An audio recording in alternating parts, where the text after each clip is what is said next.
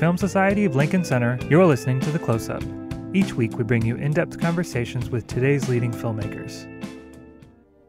After making a name for himself as a music video director in the 90s, French filmmaker Michel Gondry broke into narrative filmmaking with the Oscar winning Eternal Sunshine of the Spotless Mind. Since then, he has directed acclaimed narrative and documentary films, both in the US and in France. His latest film, Microbe and Gasoline, is a coming of age comedy about two friends on a road trip in a homemade caravan. The film had its US premiere at last year's New York Film Festival, and Gondry joined us during the festival to discuss it. In one of our NYFF Live talks, which are sponsored by HBO, Gondry discussed the origins of the project, his distinct visual style, and the difference between making films in the US and in France. The evening was moderated by the Film Society's Deputy Director, Eugene Hernandez. Let's go now to their conversation.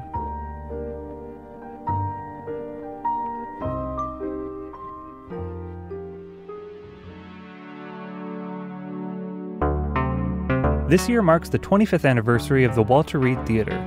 Over the years, the theater has become a central hub of film culture in New York City, screening new and classic films from around the world and welcoming the filmmakers and actors who made them. In honor of this milestone, we're doing some major renovations to make sure the theater remains one of the best places in the world to watch a movie. We need your help with a crucial part of this process replacing the theater's screen. The current screen has been in use for over a decade and has shown more than 30,000 hours of film, so it's long overdue for a replacement. We're raising funds through Kickstarter so that everyone can get involved at whatever price point fits your budget. We're most of the way there, but we need you to help us reach our goal of $50,000 by Friday, July 8th at 2 p.m., or else we'll lose all of the money that has been pledged so far. To read more about the campaign and to join us in preserving the historic Walter Reade Theater, visit filmlinc.org/kickstarter.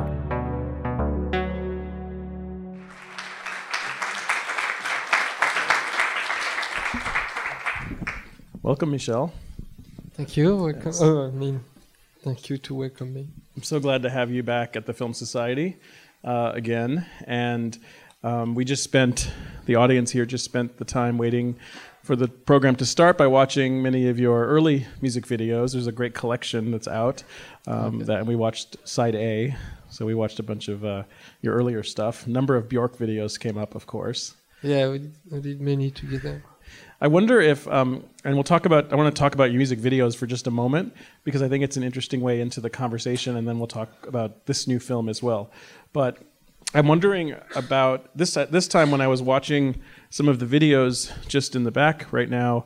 I was wondering how your work in music video informs or affects your work on feature films, and whether you think about the connection between the two in terms of um, things that you try in a video that then make their way into the film? Are there examples of that? Or in reverse, things that you have explored in feature film and narrative uh, storytelling or feature film work that then we see back in some of your videos?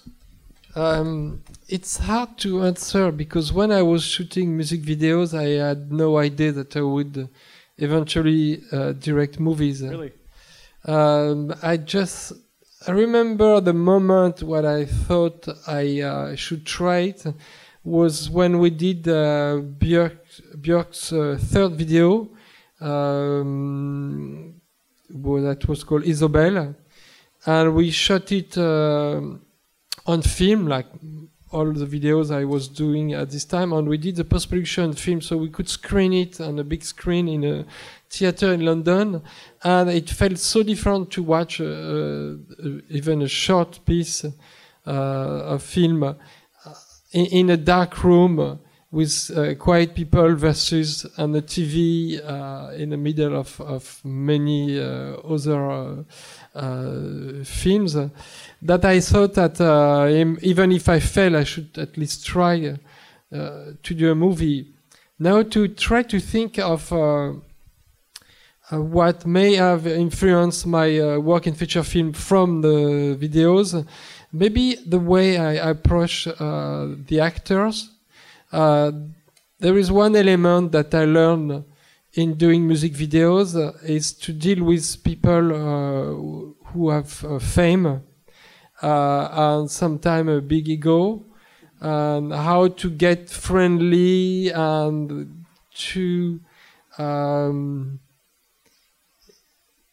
to make them participate and uh, not fight against the process. And as well, uh, I always try to uh, film people like they were part of my family. I never wanted to sort of glorify them, like many directors uh, were doing when I, I uh, was doing videos, or looking down on people like uh, if they were ants or, or sort of with a condescending look. So I always try to have a horizontal uh, relationship and, uh, and and framing uh, and look to the the character uh, as well as in my video or in my movies. So those are elements, and then I sort of developed uh, maybe a style, but I had to forget a little bit about it uh, when I started to shoot movies. When you make a music video, are the are the artists you work with are they collaborators? Are they actors? Are they subjects? How does or is the relationship different from artist to artist? It's different from artist to artist. Um, some like with like Björk are real collaborators. She brings a lot of visual idea. Some like Beck are really uh, just trusting me with all the concept or the white stripe, for instance. and um, I, I mean, I, th- I, think them as collaborator. What I, I imagine I'm doing is trying to expand uh, uh, the song uh, into the visual, the time I have on screen. So, because when you talk about, you start a story in a song, you don't have, in the three minutes you have, you don't have time really to express everything you have in mind. And I try to guess what they have in mind and express it in the three minutes I have as well. I, it might be my age, but when I think about music videos, they're so influential with how I discover certain artists or certain music. So my relationship to the music is sometimes very much connected to the music video, especially you know as a kid growing up watching MTV, watching so many videos when MTV used to show videos. Um, but I wonder now if if I wonder what you see the relationship between mu- videos and music today. Whether there is that same relationship through YouTube, where most videos are seen millions of times, or if it's not the same. Well, the size has changed. Yeah. And uh, I think that worked in the advantage of director like uh, Spike Jonze or myself or other that were not focused only on the visual and the precision and, and the sort of uh, shyness of the image, uh, but more on the concept or sometimes on the humor. And I think we made the transition because uh, all those directors that were really focused on the more on the surface. I mean, I don't want to be condescending because some of these videos were amazing. Uh, and some of these directors become one of the biggest, some of the biggest film director now. But this type of video are not can't longer exist because now you see video on a small, very small square. So you have to go uh, to get something across that is different.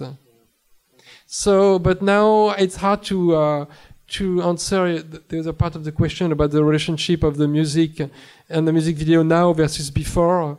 Uh, I think, of course, in the MTV uh, uh, award, uh, MTV time, uh, it was very important. But if you see the beginning of MTV, where the video where uh, the videos were appreciated for as an art form or as something at least. And just a few years later, where the video was just a, a pretext, the the artist who, who, was like the director of the video basically.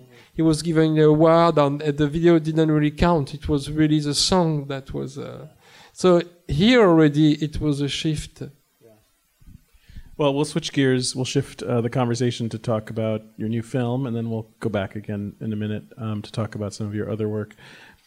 Um, tell us, uh, a few people in the audience have already seen the film, but many people have not. It's playing again tonight at nine o'clock. Um, it's the story. It, it's it's such a wonderful film, and I love the two. Uh, I love the story of these two boys. There's just such a an incredible exuberance of youth that is on display in this movie, and um, these kids are so ingenious and clever and reliant on each other. Um, tell us where the idea for this relationship between these two young kids came from. I think they're clever, but they're stupid at times as well. That's makes them funny, I think.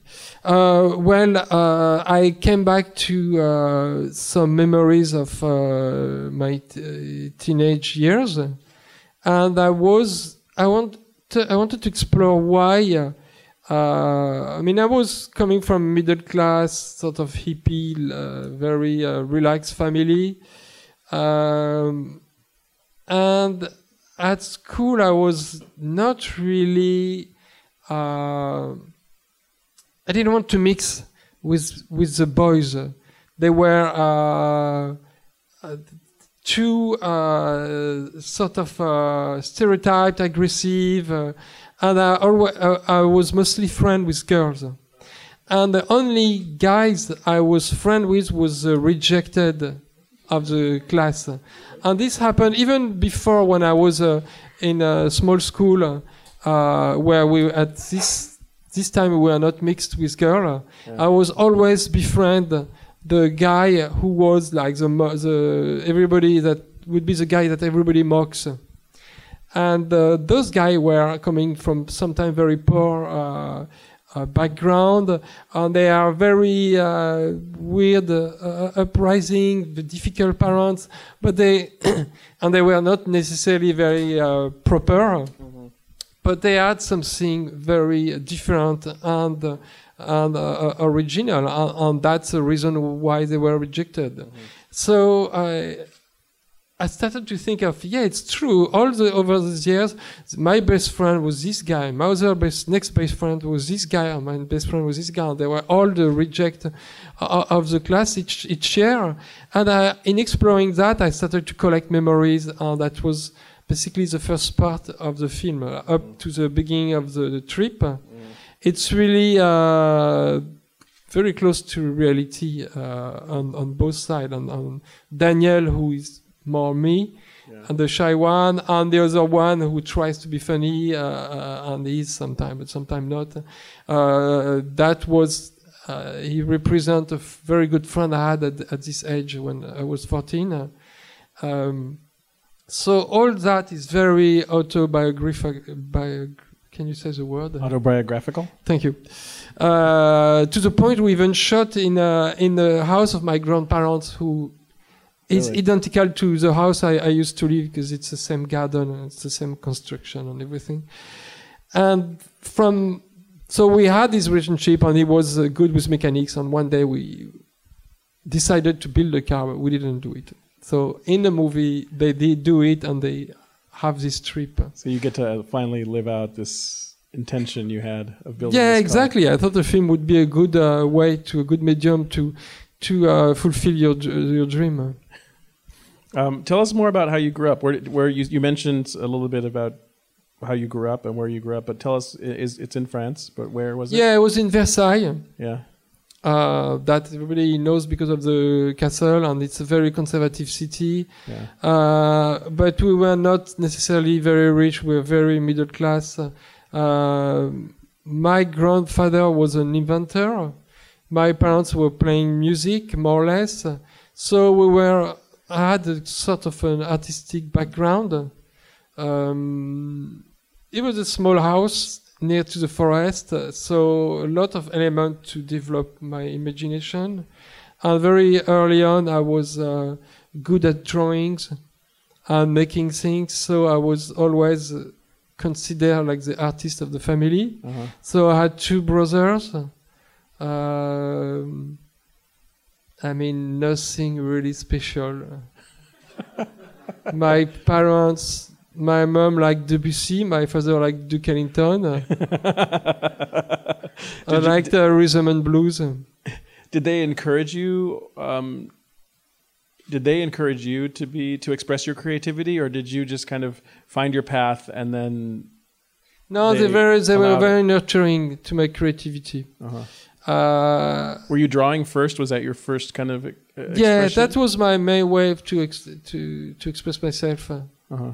But remember, much later on, when I uh, did my first feature, Human Nature, uh, my father um, is he read bad reviews, and he say maybe make movie making uh, is not good for you. It's gonna hurt you.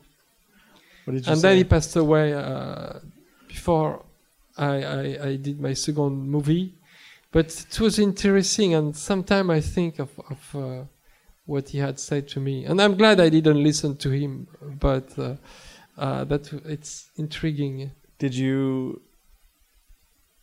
I love Human Nature. I think it's a terrific film. Uh, Thanks. Um, it's really, really great. I've watched it many times. Um, did you, in between that and Eternal Sunshine, did you ever think about not pursuing a feature film career, or was it something that you just knew you wanted to continue to do? Well, when we we shot uh, Human Nature, Charlie Kaufman uh, uh, was already writing Eternal Sunshine. Okay. So th- that was not a question. I Yeah. mean, I managed, uh, maybe until now, because I don't, I'm not in this configuration now, but I manage uh, most of the time to have a project uh, on the tracks while I was shooting Oh, the current project. So I would not have this moment where I I don't know where to go in between. right now you have nothing that you're working on? Well, on? now I don't know where to go. Really? a little bit.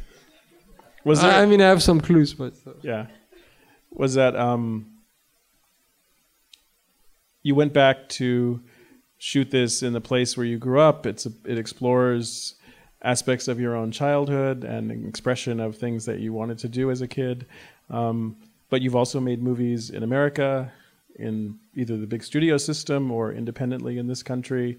Um, to what extent do you think about um, where where you're making movies and also how they're being financed. Is that something that is a strategy or is it something that is just project to project? Because I'm finding it interesting that you decided at this moment to go back home, as it were, and, and explore this story at this moment in your career.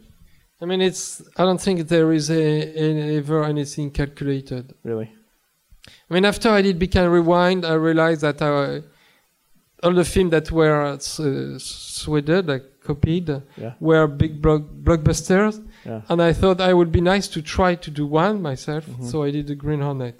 I'm not saying that it was a big blockbuster, but at least I tried. uh. And uh, like for uh, Microbe and Gasoil, uh, Microbe and Gasoline, Yeah. uh, I just had uh, worked very hard on the adaptation of uh, L'écume des jours, uh, uh, Mood Indigo by Boris Vian. Yeah. And uh, I wanted to free myself from existing material. So I wanted really to tell about my, uh, write my own story Yeah. and, and just have uh, myself to, to do it. I mean, I, of course I listened to people's advice and so on, but that was really my own story. Was it rewarding? Um, yes, I think what was rewarding is to find these two great actors, So those two kids, and the fact that they uh, recreated this story that was partially true. That was the most rewarding uh, thing because I think the story was pretty straightforward. Uh, and only if I had a good cast, uh, the film would work. And I think I had a good cast. Was it hard to find the boys? Was it hard to find these kids to play? Yeah, we spent a lot of time with the casting director. We sent a lot of people everywhere in Paris to to talk to kids uh, everywhere in the street at the end uh, uh, at the end of the class uh, at school and, and so on.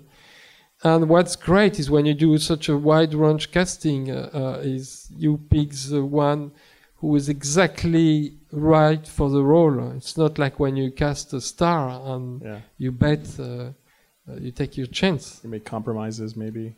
Yeah, you make compromises sometime, and but I, I mean, I don't want to.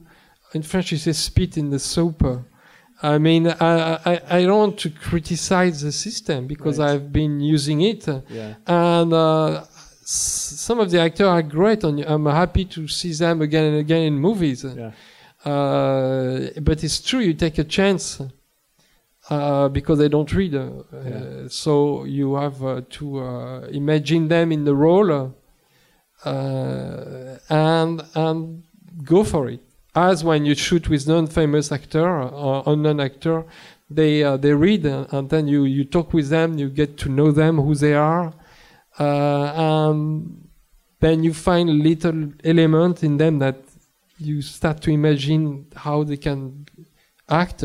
Some uh, Theo, the older one, Yeah. had some one film as an experience. He had Yeah. shot uh, a movie uh, two years before or three years before, and the other one, uh, the younger one, had never shot a movie. Uh-huh. And it was hard to imagine him acting in the beginning, but his personality was so endearing Yeah. that I kept trying. And in the beginning, he has he has taken few the, uh, theater lesson, Yeah. and that went completely wrong. That came off completely wrong. So I try to to change that, and uh, eventually uh, it turned out to be great. You've also made some terrific documentaries. Um, in that case, the the idea of casting is very different because you might be working with, say, Noam Chomsky or maybe someone in your family. Um, how do you find the process of documenting someone, but still having this very close relationship with them, this collaboration with them? A documentary is is in many ways a collaborate, or it seems to me a collaboration between a filmmaker and a subject.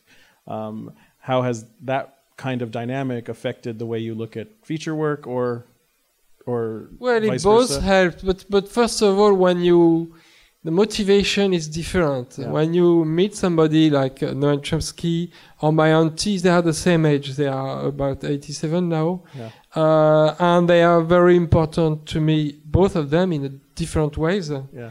Uh, my auntie, uh, she lived uh, all the second half of the 20th century, uh, and she was a school teacher in very small school, and she lived a lot of part of his French history uh, because she taught people who escaped from Indochina or the Algeria war, and then she she lived through uh, when in the 70s everybody left countryside to go to, to Paris. Mhm.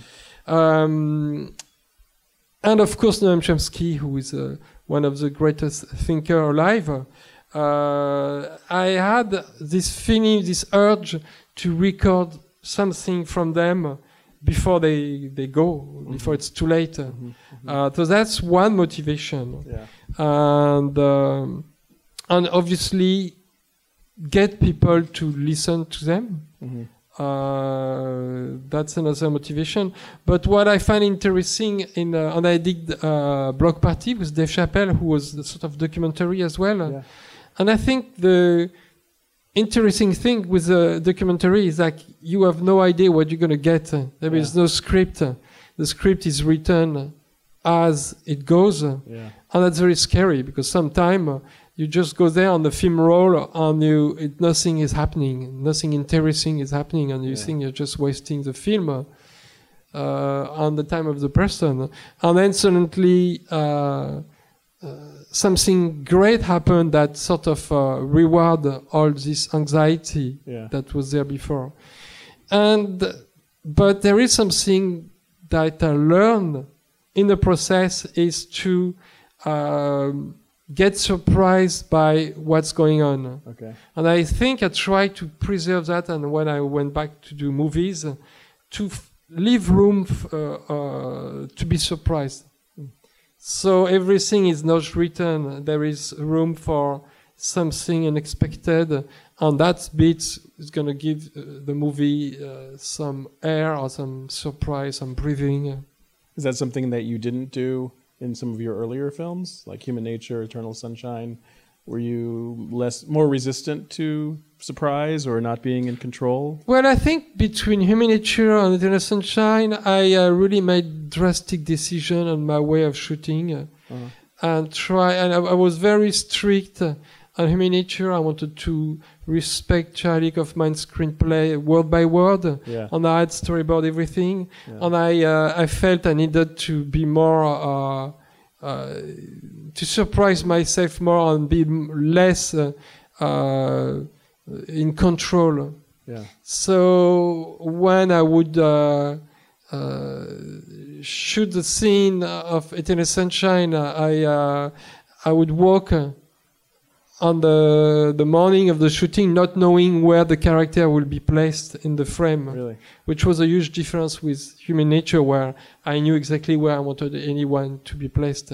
And so I uh, I, uh, I learned to leave more room to the actor on, Yeah. on many other things, but that was one of the main elements. Um, I want to give the audience a chance to ask you some questions about your movies, your videos, anything else that we want to talk about. So um, there are microphones. Raise your hand, and we'll get to as many questions as we can. Hi, thank you Hello. for coming here and sharing all your words and wisdom. Um, so, my question is you put a lot of importance in the elements of your vision and your creativity. And so, for instance, one specific element, costume design. How do you feel, I rather, what is the kind of vision and tangible trying to think of like the right wording here basically what is the kind of vision you feel in relevance to costume design within your projects Well, it depends. For instance, when I did Mood Indigo, there were a lot of uh, details written in the book. Um, so I paid attention to that. In general, I try, uh, and I know he might be disappointed. Uh, I'm sure you're a costume designer, but uh, he might be disappointed for uh, for a costume designer uh, that I really don't want to think of the color of the clothes absolutely that no no, no in, in, in uh, but uh, just uh, in in regard to the to the set because I think in real life when you walk in a room you you didn't plan uh, you didn't plan that you you- you're gonna walk in the red room so you would not wear a blue dress let's say. So what I do in general is I ask my costume designer to see how uh, the the actor we're gonna use dress and and start from there and then change some element. And sometime uh, as well ask uh, ask them to take a small camera and shoot people in the street. Because basically a lot of time you watch you look at um, fashion magazine and you say oh she, she should dress like that he should be dressed like that and so on. And uh, it, it looks contrived i think in real life people uh, dress a certain way and if you want to reproduce the real life then you find example how people uh, dress when they don't think if think about it too hard so i try to to make it as fluid as invisible as possible Uh, one of the things that's so impressive about this new film is that it's so normal. And the boys are so normal. We're, we're not used to seeing boys today portrayed in the way that these two kids are. And the way they, there's no phantasmagoria in the film except there's that car that they build. So was, we, there's a lot of films about empowering young women, but there's very few films that talk about boys as boys or teen, at that particular age of 13 and 14. Can you talk a little bit why you held back on some of your more phantasmagoria kinds of, of, of animation, which is not in this film? Well, after, especially after doing Mood Indigo, who had tons of that, I really wanted to come back to something very uh, straightforward. Like we shot uh, with my own camera, and we use only one lens, the, the 40 millimeter. Uh, and I wanted the the framing. I didn't want to do camera held, uh, handheld. We had a small tripod, and I wanted really the filming to be invisible to really focus on the personality of those two kids. And then they are normal uh, because I think I think the way they speak is little outdated because I wrote it and we tried to update it with them when we started to do rehearsal. But many films who portray kids of this age tends to do a caricature of kids, uh, the way kids speak at this age uh, nowadays, and it doesn't really uh, last. After a few years, it looks little dated, and really I wanted them to express true emotion. So, um, sort of the way I was feeling them. Uh, so they are a bit old-fashioned, but I think uh, the way they speak, mm, I hope, it's gonna hold uh, with time. And the car, yeah, the car is uh, the only element which is a bit phantasmagoric, but it's the kind of things I would imagine at this age. So it's not in the way it's shot, it's what they are doing. And it's still about me, so I would still be doing that. But the way the film is shot uh, uh, is on purpose very, very square. And I'm going to bring it back to Mood Indigo because I thought you did such a fabulous job in sort of exploring that kind of magical realism of Boris Vian. Was it liberating to, or more uh, a difficult responsibility because you had the book to reference, or did that make it freeing for you to do then all the visual experiments that you did? Well, uh, actually, for Mood Indigo, it was a, a very heavy weight to carry uh, because it's such a beloved book in France, and everybody's read it, and every, and it's a very visual book. So, so people have their own images, uh, and I try to free myself by do in doing uh, by doing uh, everything I wanted to do. I, I had dreamed of doing. Uh, so I would uh, appropriate the the material.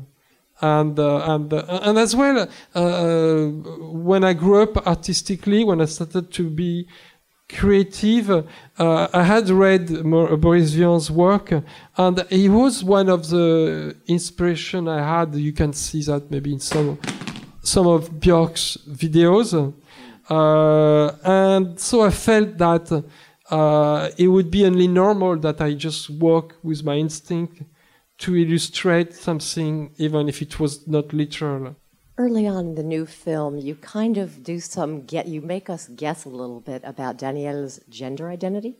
Is he a girl? Is he a boy? We just, we just don't really know. And then a little bit later, you jump to masculin féminin, as if it's a little um, uh, wink to Godard. So can you talk about what you were going for in this, you know, this masculine slash feminine identity? Well, I didn't think of Godard at all for all the respect I have for him. It's just this kid uh, represent me at his age, and I look like a girl at this age. That as basic as that. I mean, I had long hair, and many people thought I was a girl, it was really uh, irritating, embarrassing. But at the same time, I felt that if I cut my hair, I would look like all those boys from the school, so I was very uh, mixed up uh, about it. So, and the, the, the, shaving part, I mean, the second part of the movie is not really, it's uh, more the dream they couldn't achieve. But as well, when I was writing the first part, I had dreams.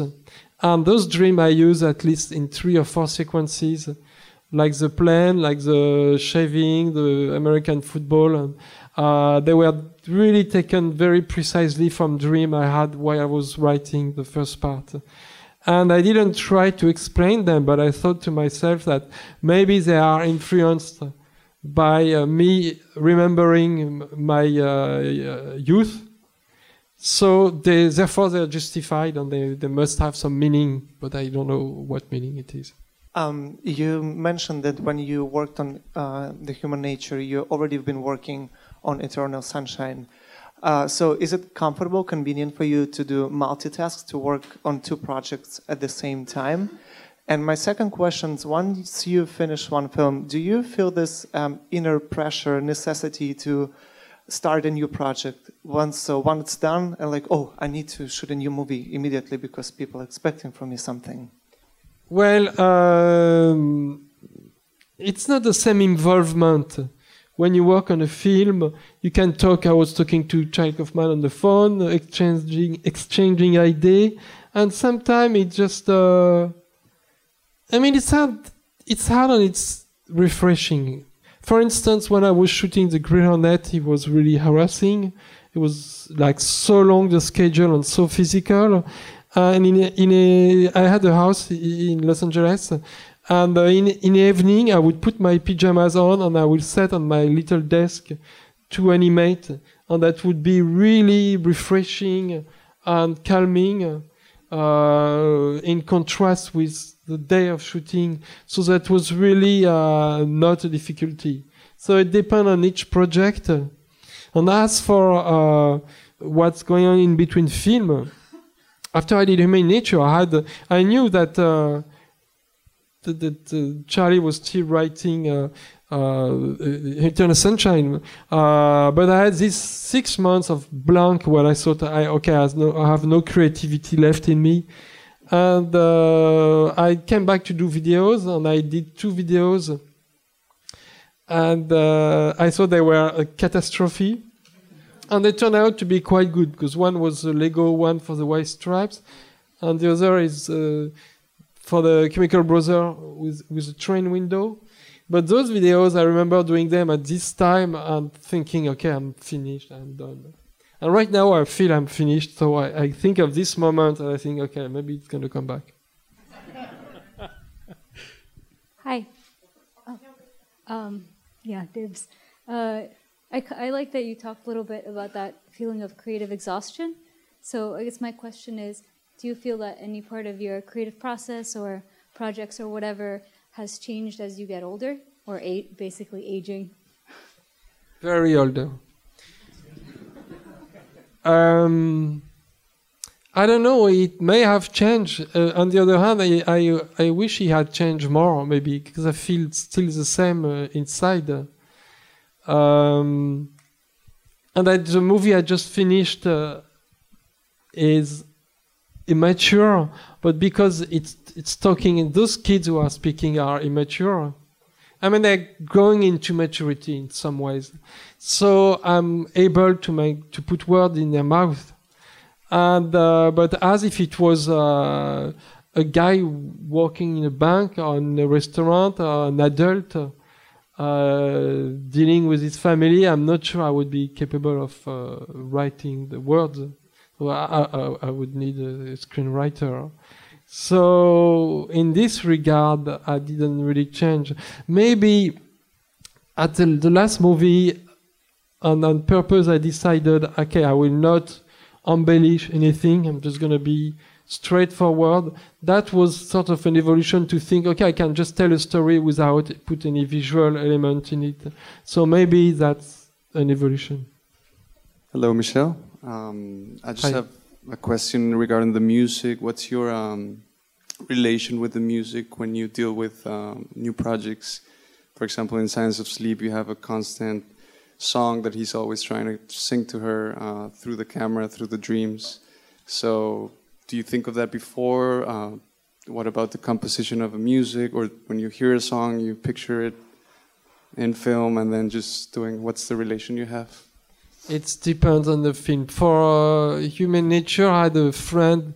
No, for uh, Science of Sleep, I had a friend who had uh, composed theme uh, before we started to shoot. So I would play uh, on my headset uh, some of the music in the beginning of the day when we were setting the scene and to to inspire me. Sometimes the music come after.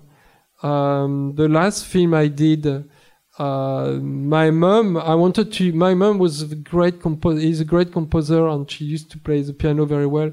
And I wanted to use some of her music, if not all, only her music. And the studio uh, didn't like it, even though it was a small movie. I don't have full control. So one day, so I couldn't use her music. So I have to find a composer. Uh, that was experienced uh, and so on. So one day I dreamt of Charlotte Gainsbourg, uh, who had been uh, in Science of Sleep.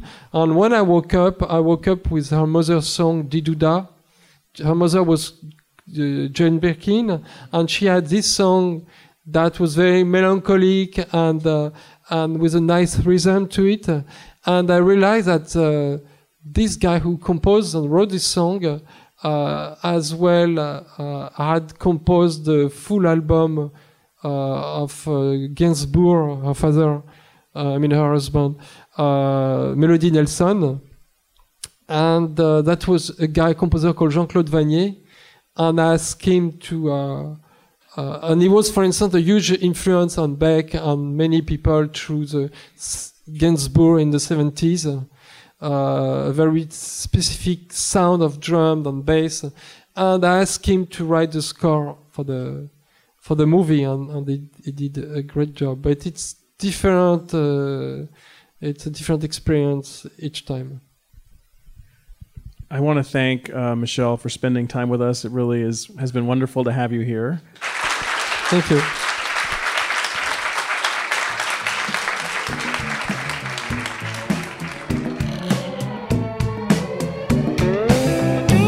Close Up from the Film Society of Lincoln Center is produced by Nick Kemp and Michael Odemark. Our opening music is by Steelism. You can subscribe to The Close Up on iTunes and Stitcher. The Film Society of Lincoln Center is a nonprofit arts organization based in New York City, supported by individuals just like you. Founded in 1969 to celebrate American and international cinema, the Film Society presents year round programming recognizing established and emerging filmmakers, supporting important new work, and enhancing awareness, accessibility, and understanding of the moving image.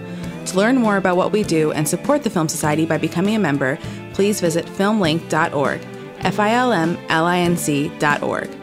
The Film Society of Lincoln Center. Film lives here.